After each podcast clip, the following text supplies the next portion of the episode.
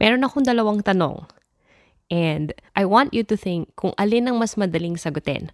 First question, anong gusto mong almusal? Tosino, hotdog, tapa, itlog o bacon? Or, second question, anong gusto mo? Tosino o tapa?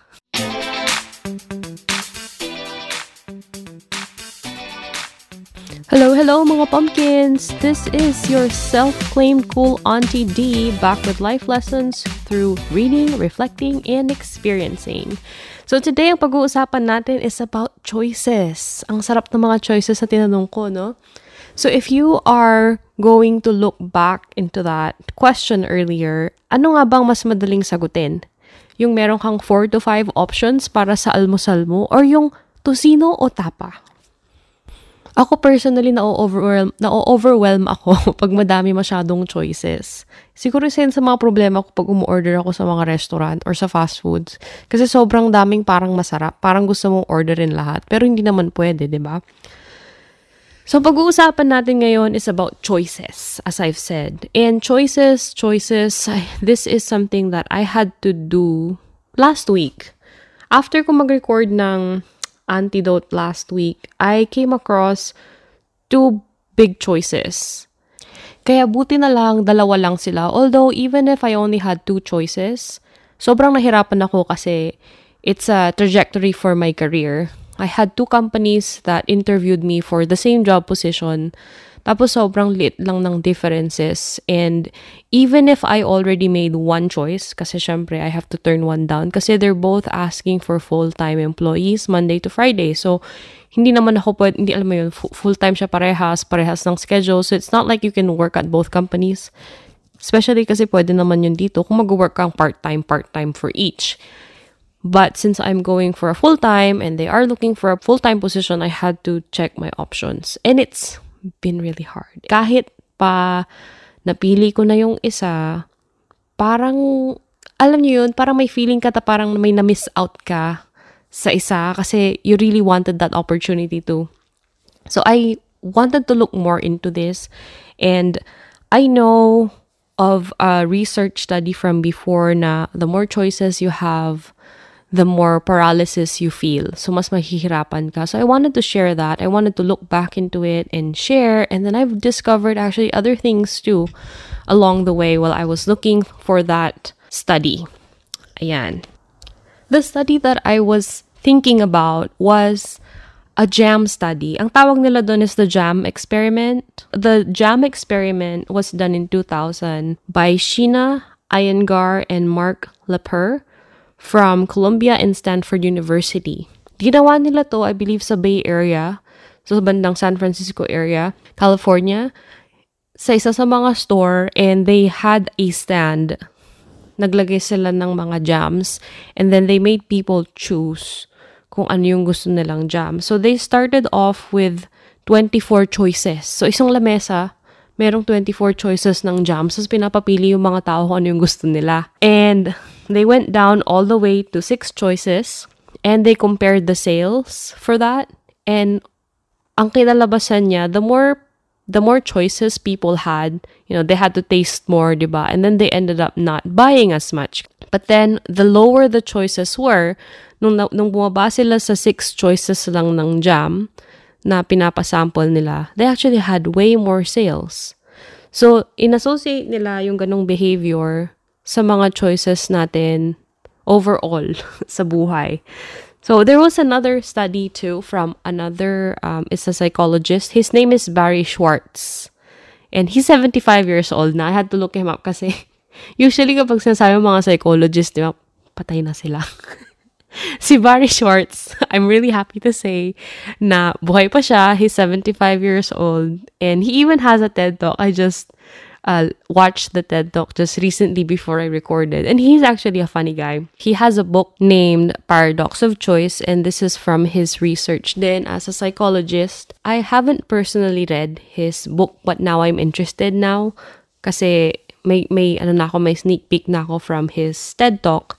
But on his TED Talk, he said na there's this dogma that we all live in na kapag mas madami daw binigay na choices sa tao, mas nagiging independent daw sila. Mas nagiging independent daw yung tao, mas nakakapili daw sila ng what's best for them. Yun yung base ng study niya and what he wanted to see if that, that was actually true. Hindi niya na tinakal yung part ng benefits ng pagkakaroon ng madaming choices. Kasi as we all know now, having a lot of choices does give us freedom to some degree, di ba? Kasi kung say for example sa cellphone, 'di ba? Meron tayong choice ngayon at this point kung gusto ba natin ng Samsung or ng Apple or ng Huawei, kung ano yung mga gusto nating features, 'di ba? Kung mahilig tayo sa camera or sa gaming or for work or kailangan natin ng um, yung stylus, 'di ba? So there's a lot of options that can easily fit our own lifestyles, 'di ba? So we all know that benefit. So he wanted to tackle more about yung mga negative effects naman ng sobrang daming choices meron siyang apat na disadvantages na diniscuss. And some of it may be familiar na kayo. Kasi ako medyo na pahapyawan ko na narinig ko na ibang term pero hindi ko alam na sa kanya pala galing. So, the first one is paralysis. Sabi niya yung isa sa mga disadvantages, you end up having paralysis than actual liberation. Merong term na nag-evolve dito. Yung analysis paralysis, siguro narinig niyo na yun. I think it's probably from this. Kasi when you analyze things kasi you have so many choices, you're comparing all of the benefits, the pros and cons, kung ano yung reviews ng mga tao from that, then hindi ka tuloy makapag-decide kasi sobrang dami mong pagpipilian. Isa sa mga pina isa sa mga example niya noon sa TED Talks niya is kapag yung mga tao daw binigyan daw sila ng retirement options, meron silang 50, mayroon silang 50 na investment choices na pwede na lang iligay yung retirement fund nila to invest in, sobrang konti daw ng mga nag-invest. But if but what when it was decreased to five choices, mas madami. So mas madami, parang it's very similar pa rin dun sa jump study, 'di ba? So yun yung analysis paralysis na instead na makapili ka dahil sobrang overwhelming yung dami ng choices mo, hindi ka na lang hindi ka na lang nakakapag-decide kung ano. And not not choosing anything is also a decision. Hindi halata na decision siya, pero it is a decision that you've made. So, either pumili ka or hindi ka pumili is still a decision. It's a decision that you unconsciously make kasi hindi ka nga pumili. And it doesn't move you forward kasi you, parang tumigil ka eh, di ba? Anyways, so th- that was one. The second one is even if ma-overcome pa daw natin yung pagpili ng tamang choice para sa atin, we end up feeling more dissatisfied.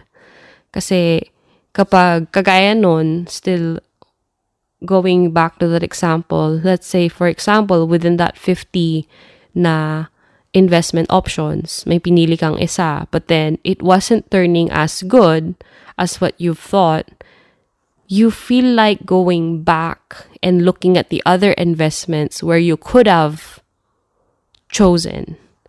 Uh, in that sense, parang nagiging less, nagiging less satisfied ka kasi ah, dapat pala yung isa yung pinili ko, ganun. It's kinda sad. Ito naman, meron akong naisip na related naman na term, yung FOMO, fear of missing out, 'di ba?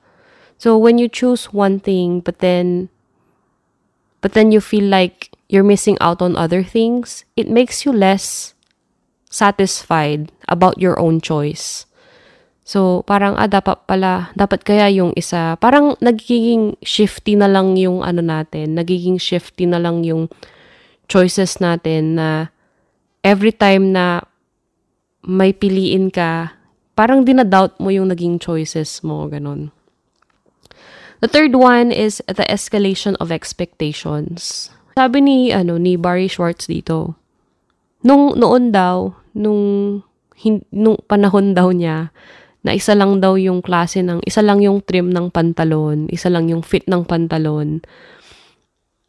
Nakakaasar siya kasi 'di ba napaka-stiff daw siya sa umpisa pero eventually magiging okay na daw, magiging magiging soft na daw yung fabric and magiging komportable din siya over time. Pero nung, di ba, recently ngayon, madami ng options ang, madami na tayong options sa pantalon. So, nung bibili siya ng pantalon, naka, nung nagpunta daw siya ng store, tinanong daw siya nung, nung sales representative na anong gusto nyo? Bootleg, uh, bootleg, straight cut, uh, skinny jeans, ganon. Tapos, bell bottoms, madami siyang sinabi, parang na-overwhelm siya. Tapos sabi niya dun sa sales representative, gusto ko yung cut na kung ano yung cut before. Nung, noong panahon na iisa lang yung cut, sabi niya ganun. Eh, bata pa yung sales representative, hindi niya alam kung ano yun. But, after a while, nakapag ano siya, nakapili din siya ng, ng best fit para sa kanya. Then, nung nakapili siya ng magandang fit, hindi daw siya although satisfied siya kasi it's better than it was before na iisang trim lang at saka hindi masyadong komportable, parang nag-expect na siya after that na pagka bibili uli siya ng pants, mas maganda, mas stretchy, mas komportable, mas madaling labhan, mas magaang. So, from there, na-build yung expectations niya na it's gonna be better and sobrang, sobrang naging mataas naman yung expectations niya. So, in terms of satisfaction din, sabi niya, back then, dahil wala kang ine-expect sa pantalon, parang natutuwa ka na, okay, you had this kasi, I mean, parang ano siya eh, parang innovative nung time na yon Like, oh, ganda nitong pants na to, diba? It's very, although it's not comfortable at the beginning, magiging komportable ka. Pero yung sumunod daw, nung namili siya na, marami na siyang options, parang ang dami na niyang expectations after that. Kasi he's expecting na mas better pa yung pants sa susunod niyang mabibili. Siguro, sa akin, although hindi ko alam kung totally related to, alam niyo yung sa mga movies ngayon ng Disney, yung mga cartoons before, yung mga animated na movies, di ba binabago na nila, ginagawa na nilang live action. So we already have expectations for those live actions kahit na hindi pa sila lumalabas. May may certain expectations na tayo kasi we've seen the animated version before, 'di ba? So, sometimes based sa kung ano yung mga favorite yung movies na animated, parang either masusurpass yung expectations mo or mas mababa yung expectations nyo, 'di ba? Ako personally, yung Mulan, I really like Mulan sa animated series. I love Mush, Wushu, Mushu, yung maliit na dragon, ba diba? I really like that.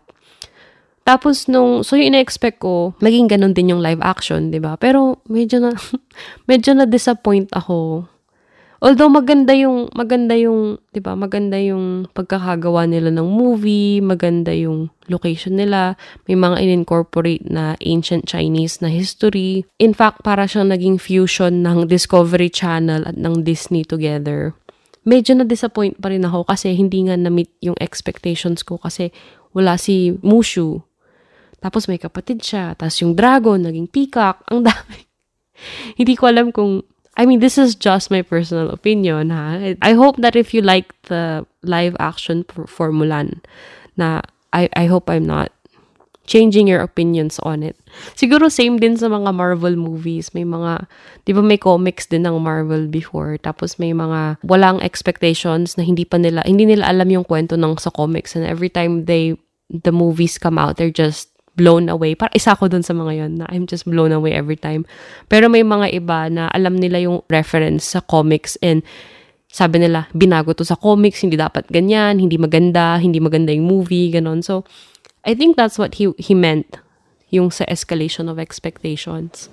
That that's more relatable for me.